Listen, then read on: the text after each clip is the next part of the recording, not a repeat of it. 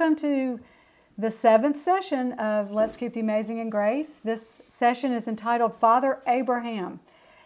And you're probably like me, you've heard that Abraham is the father of our faith. I've heard that in my entire life, but most of my life, all I knew about Abraham was the Sunday school song, Father Abraham had many sons, and the uh, hand motions.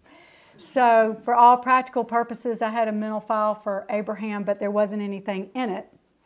But the Bible says that I am blessed because of Abraham.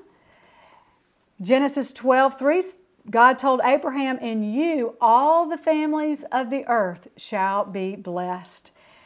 And Paul taught extensively on our spiritual heritage in Abraham. And the cornerstone of his teaching was this statement Abraham believed God, and it was accounted to him for righteousness. That sentence is repeated six times in the Bible, twice in the Old Testament, and four times in the New Testament.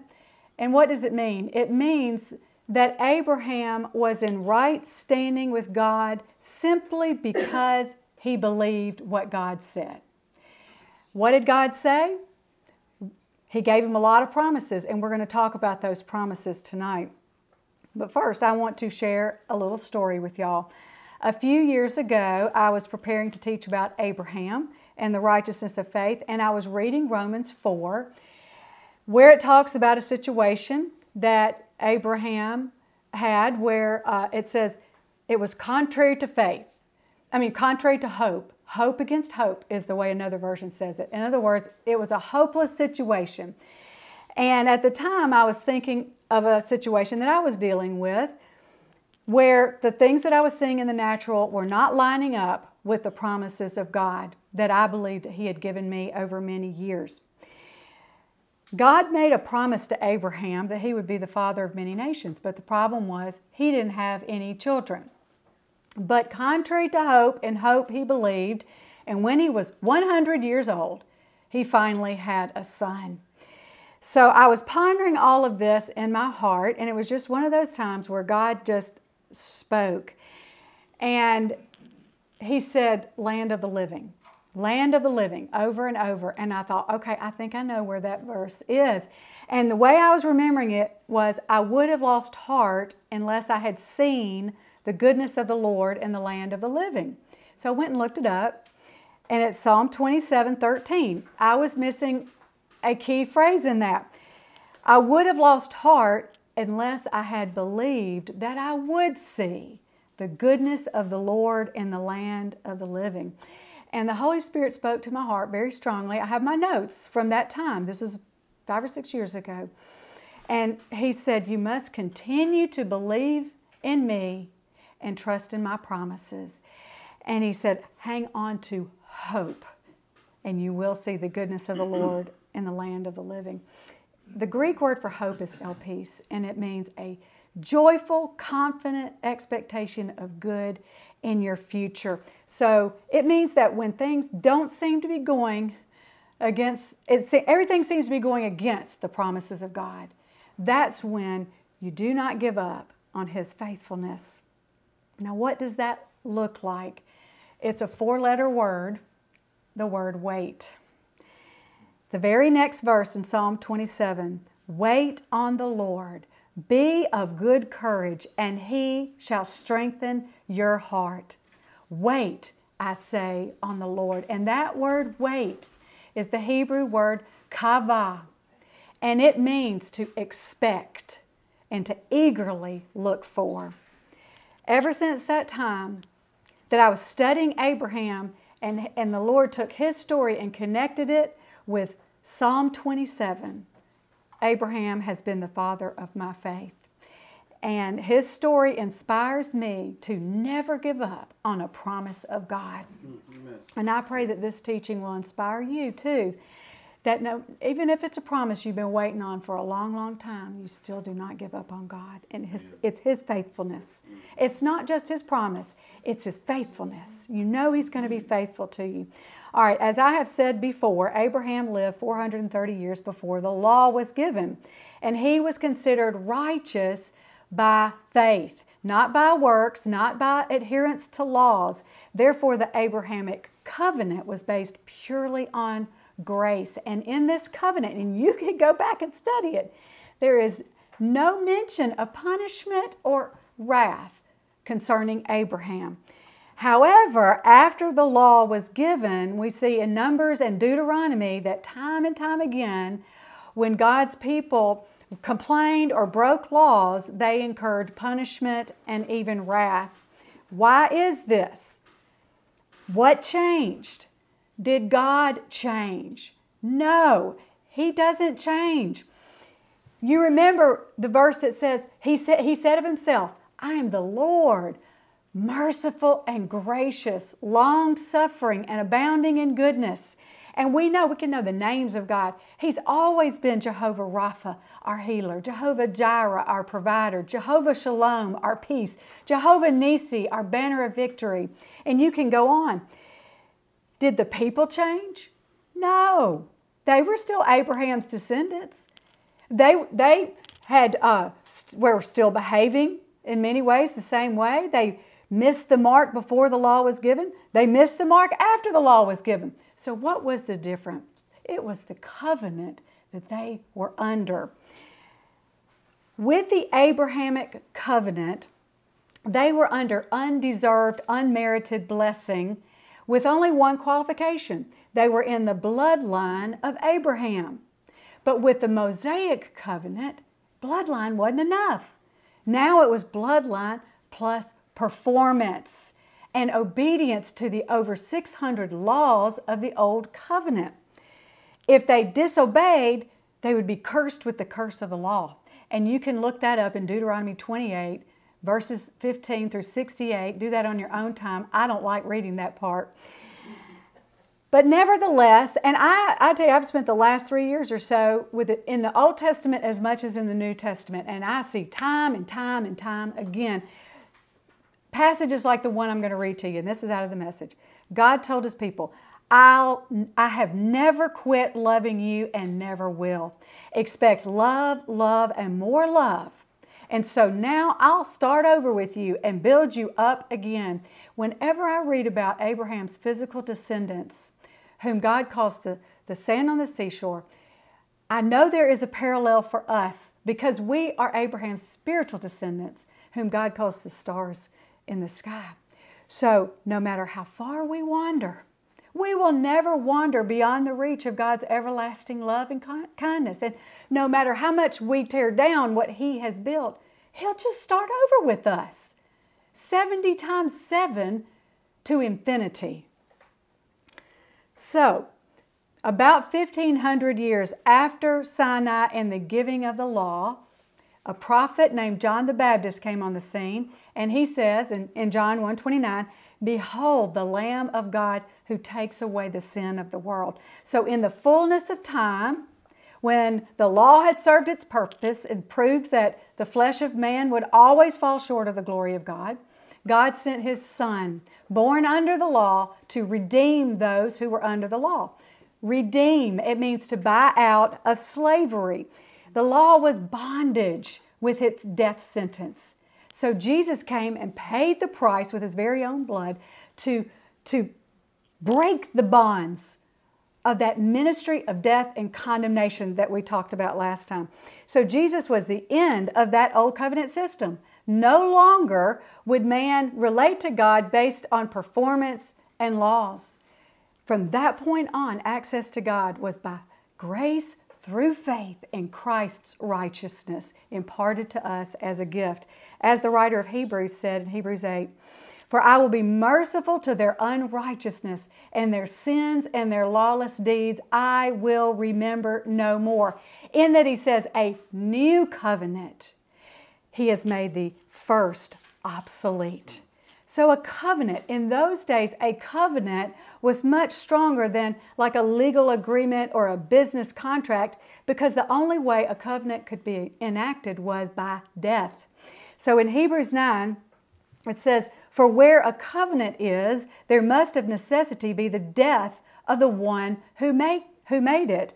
It's like a will is not enacted until the person dies. That's the way the new covenant was. It was not put into effect until Jesus died on the cross.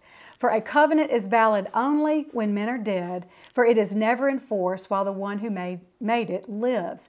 Therefore, even the first covenant, speaking of the Mosaic covenant, was not inaugurated without blood. Now, what that's talking about is Moses, with the, from the instruction of God, took the blood of goats and calves and sprinkled it everywhere. He sprinkled it on the people, he sprinkled it on the scrolls, and that was to establish the old covenant. He said, This is the blood of the covenant. And it was through the blood that everything was cleansed. Verse 22 says, Without the shedding of blood, there is no forgiveness. And then in verse 26 of chapter 9 of Hebrews, it says, But now, once at the consummation of the ages, Jesus has been manifested. What does that mean? He put on human flesh so that he could become the Lamb of God to put away sin by the sacrifice of himself. And as Hebrews 10 12 says, one sacrifice for sins forever. And at the Last Supper, Jesus took the cup, gave thanks, and this is what he said to his disciples This is my blood of the new covenant, which is shed for the remission of sins. So at the cross, Jesus is predicting that he's going to the cross, right?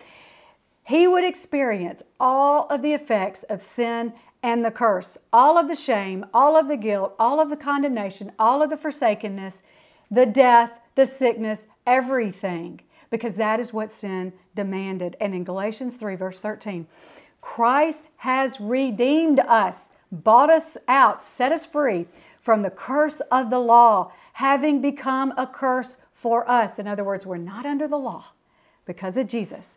For it, it is written, Cursed is everyone who hangs on the tree.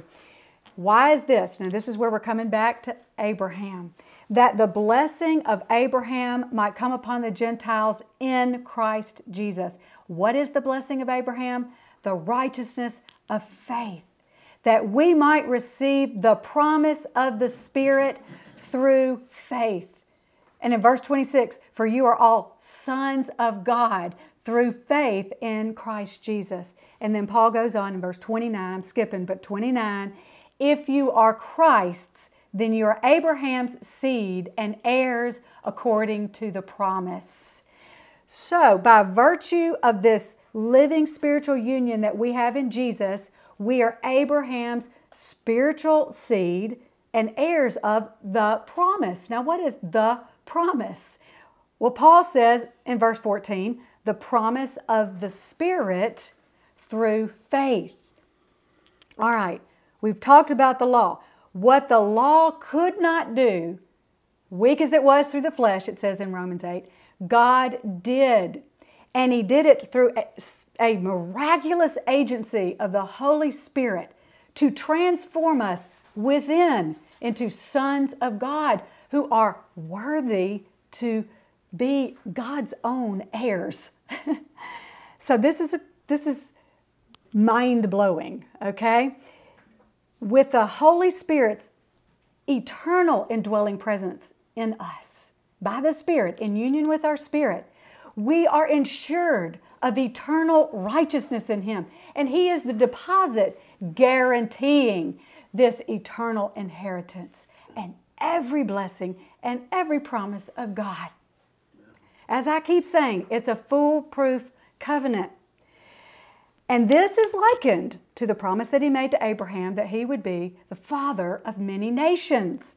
In Hebrews 6, it says, For when God made a promise to Abraham, because he could swear by no one greater, God swore by himself. So he made the promise and the oath, which I'm not going to read the whole passage. You can go read it. But this is what he said Surely blessing I will bless you, and multiplying I will multiply you. And so, after Abraham had patiently endured, he obtained the promise. Now, for him, that, that was Isaac, his spiritual seed, through whom the great nation would come through.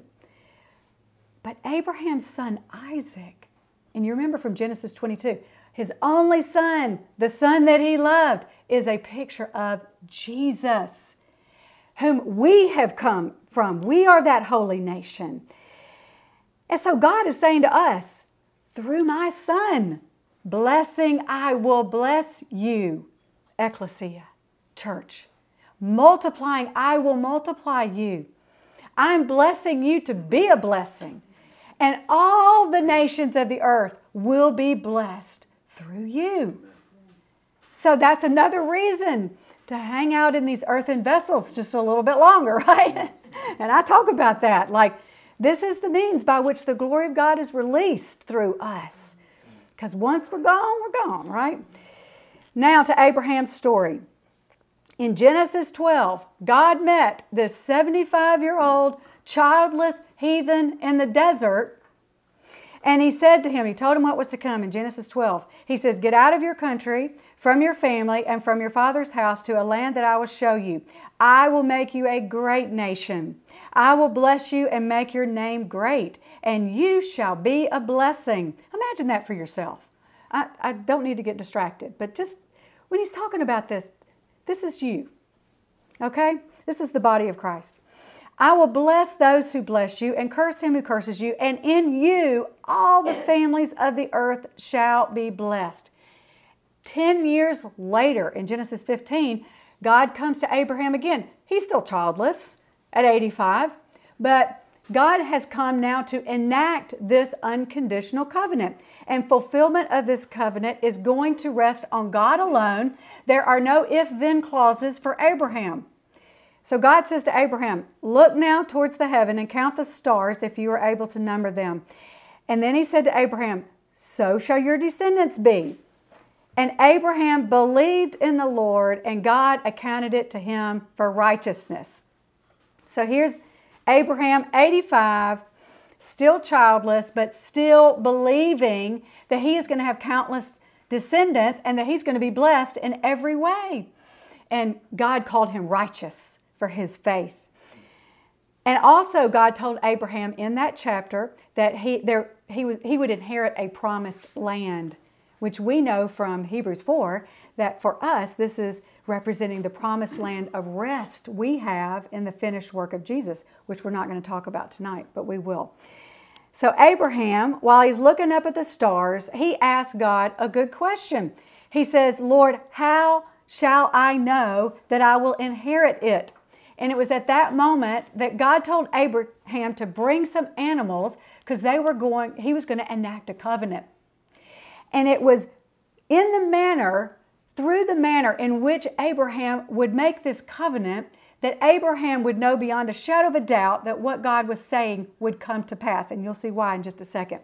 But in those days, when two parties would come into a covenant, they would take the halves of animals and they would pass between them.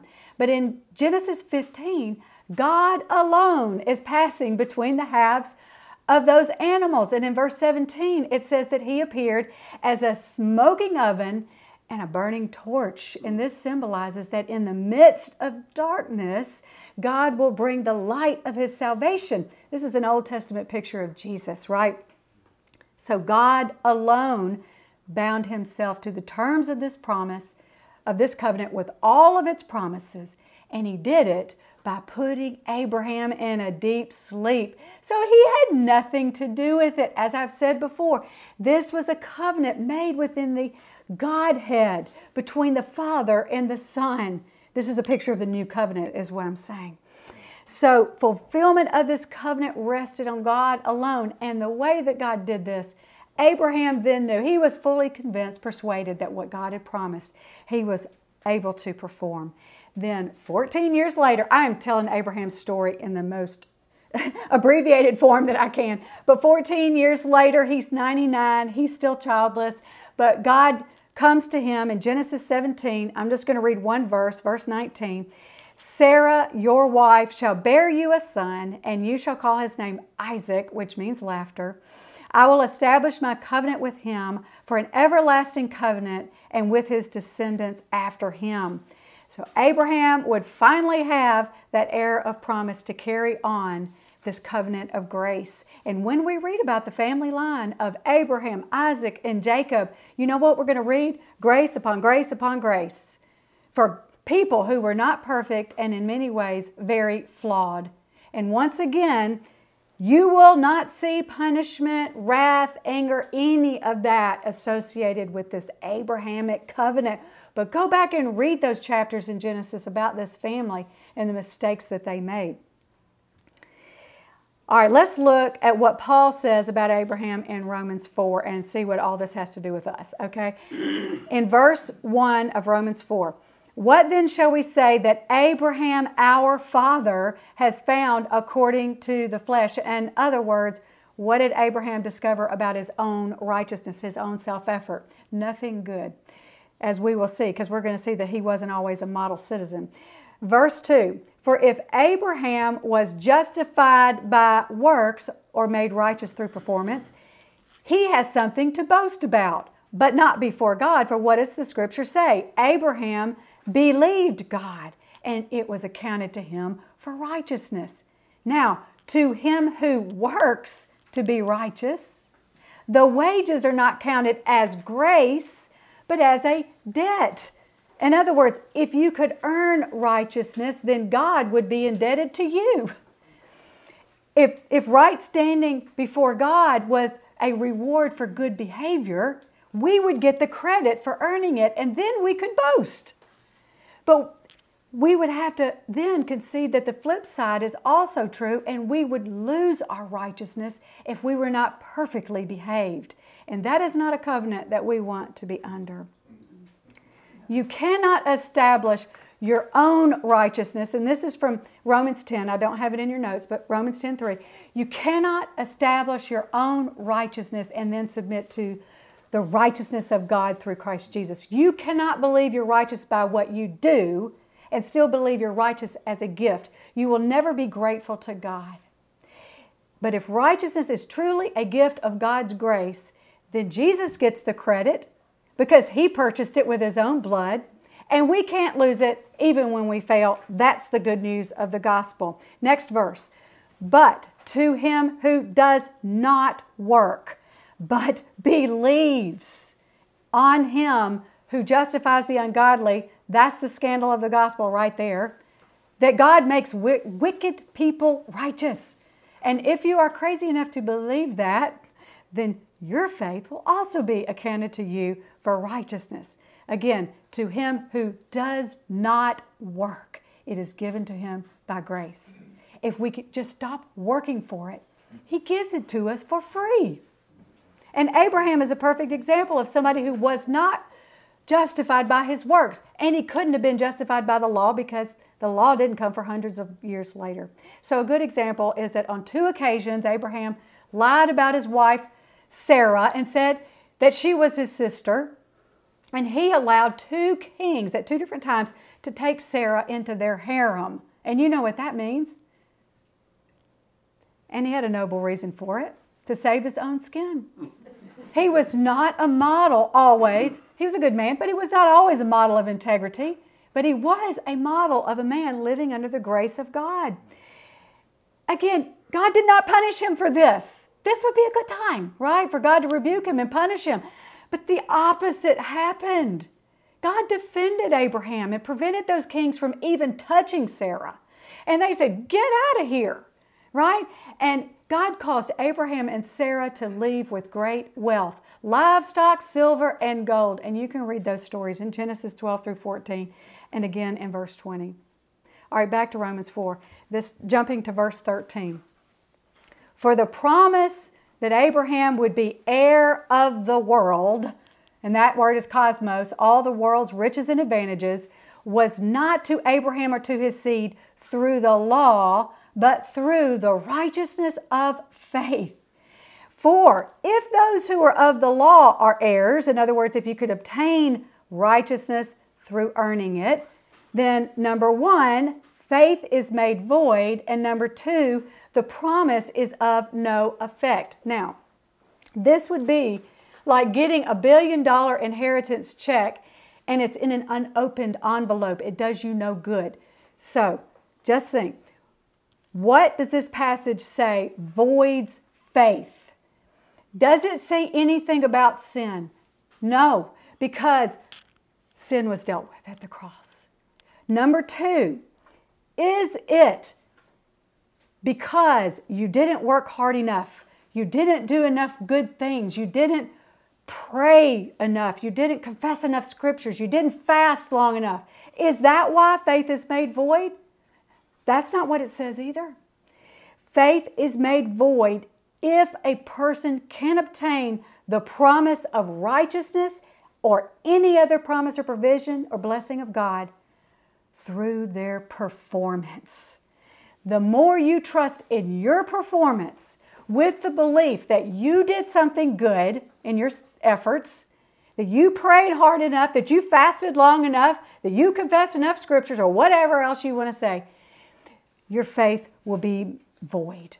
And you will never feel assured of your right standing before God because your efforts are never going to be enough. Just try it. Just try it if you haven't already. And why would you need faith if you could obtain it on your own? You cannot have it both ways. It's either our works or His grace. And if we want to live in that system, we void our faith and the promise of God becomes of no effect because this is what happens. You take matters in your own hands by your own self effort. Galatians 5 4. Christ is become of no effect unto you, whosoever of you are justified by the law, or you're made right by doing. You are fallen from grace. Falling from grace is not falling into sin, it's falling back into the law earning through performance, which we've talked about leads to the works of the flesh. The strength of sin is the law, okay? Now, this truth can be applied to everything we pray about. The moment that we connect God's provision or blessings or anything else to our own achievement of our own self effort, our faith becomes void. Now, I looked up that word void. It's the Greek word kanao. And here, listen to what it means to make empty, to deprive of force. I don't want to go down a rabbit trail. but I'm telling you, I have prayed three hours a day before. And I thought that by doing that, it would move the hand of God. But my faith had no force because it was in my own works that God, I had to do it for me. I must be righteous if I'm doing that much prayer. All right. If you're sick or depressed or confused or addicted or broke or you can't sleep at night, you need Christ and His righteousness to be of effect in your life. All we need to know is that He ever lives to make intercession for us. Our mediator is not before the throne begging God. No, He's seated at the right hand of the majesty on high, having purged our sins. So when we come before the throne of grace and uh, to obtain mercy and find grace in our time of need. Our job is just to behold Jesus seated there with all of our enemies beneath his feet, having finished the work. All right, next verse 15. The law brings about wrath. For where there is no law, there is no transgression. Okay, I love this verse because this, this is where wrath comes in. The law brings wrath.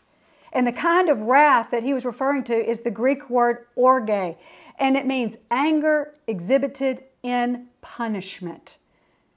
So if there's no law, there's no violation of it, there's no punishment in the sense of anger related to punishment. It's the same thing. Back to verse 16 now. Therefore, it is of faith that it might be according to grace, so that the promise might be sure to all the seed, not only to those who are of the law, speaking of Abraham's physical descendants, but also to those who are of the faith of Abraham, who is the father of us all, all nations, all the world. Okay? Abraham is the, is the, is the example, but we're talking about all the nations, every tongue and tribe in this world. As it is written, God says to Abraham, I've made you the father of many nations. In the presence of God, whom Abraham believed, God who gives life to the dead and calls those things which do not exist as though they did, speaking of an old man having a baby, who, this speaking of Abraham, contrary to hope and hope believed, so that Abraham became the father of many nations according to what was spoken. So shall your descendants be.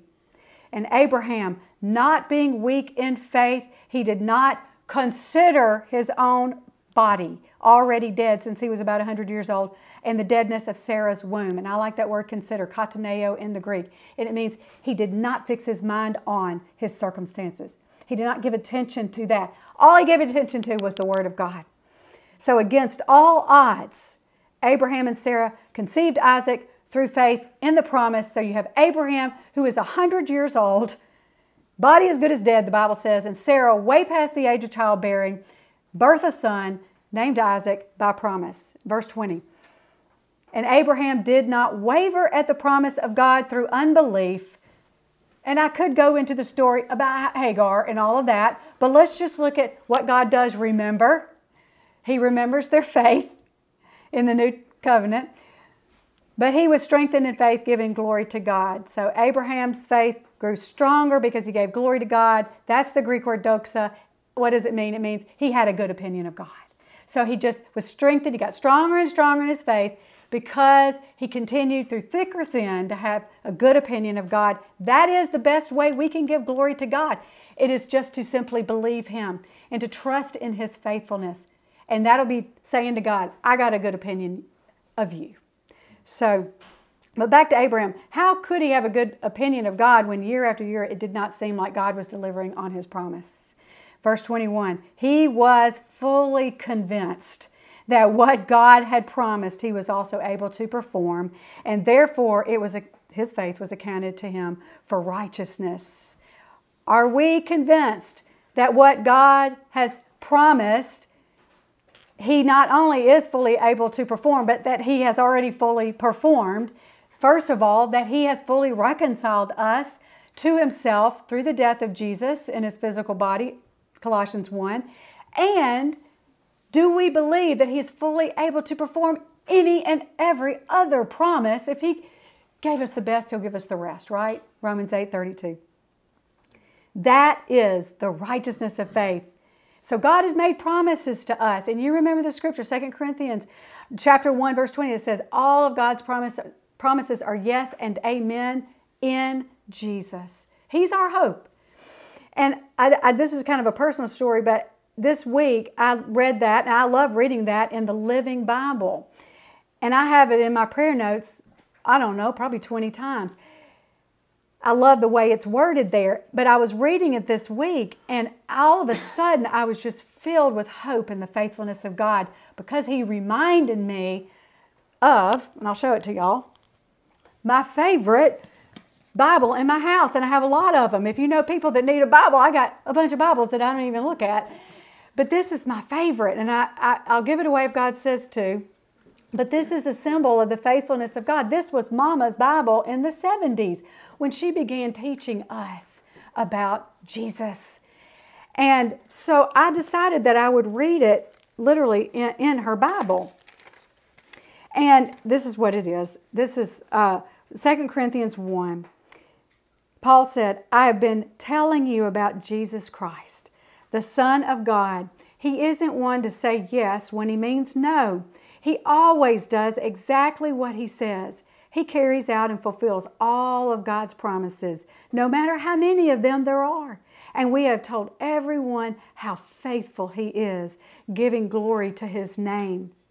And I decided that I would just look through this for a minute, and I noticed how many times Mama had underlined scriptures and highlighted scriptures and wrote in the columns about God's faithfulness and His promises. And then I remembered that during that season, I was not very old at the time, but my, my parents were going through a hard time. There were some hard things happening uh, in, in the business and stuff like that. It was a hard time for my mother.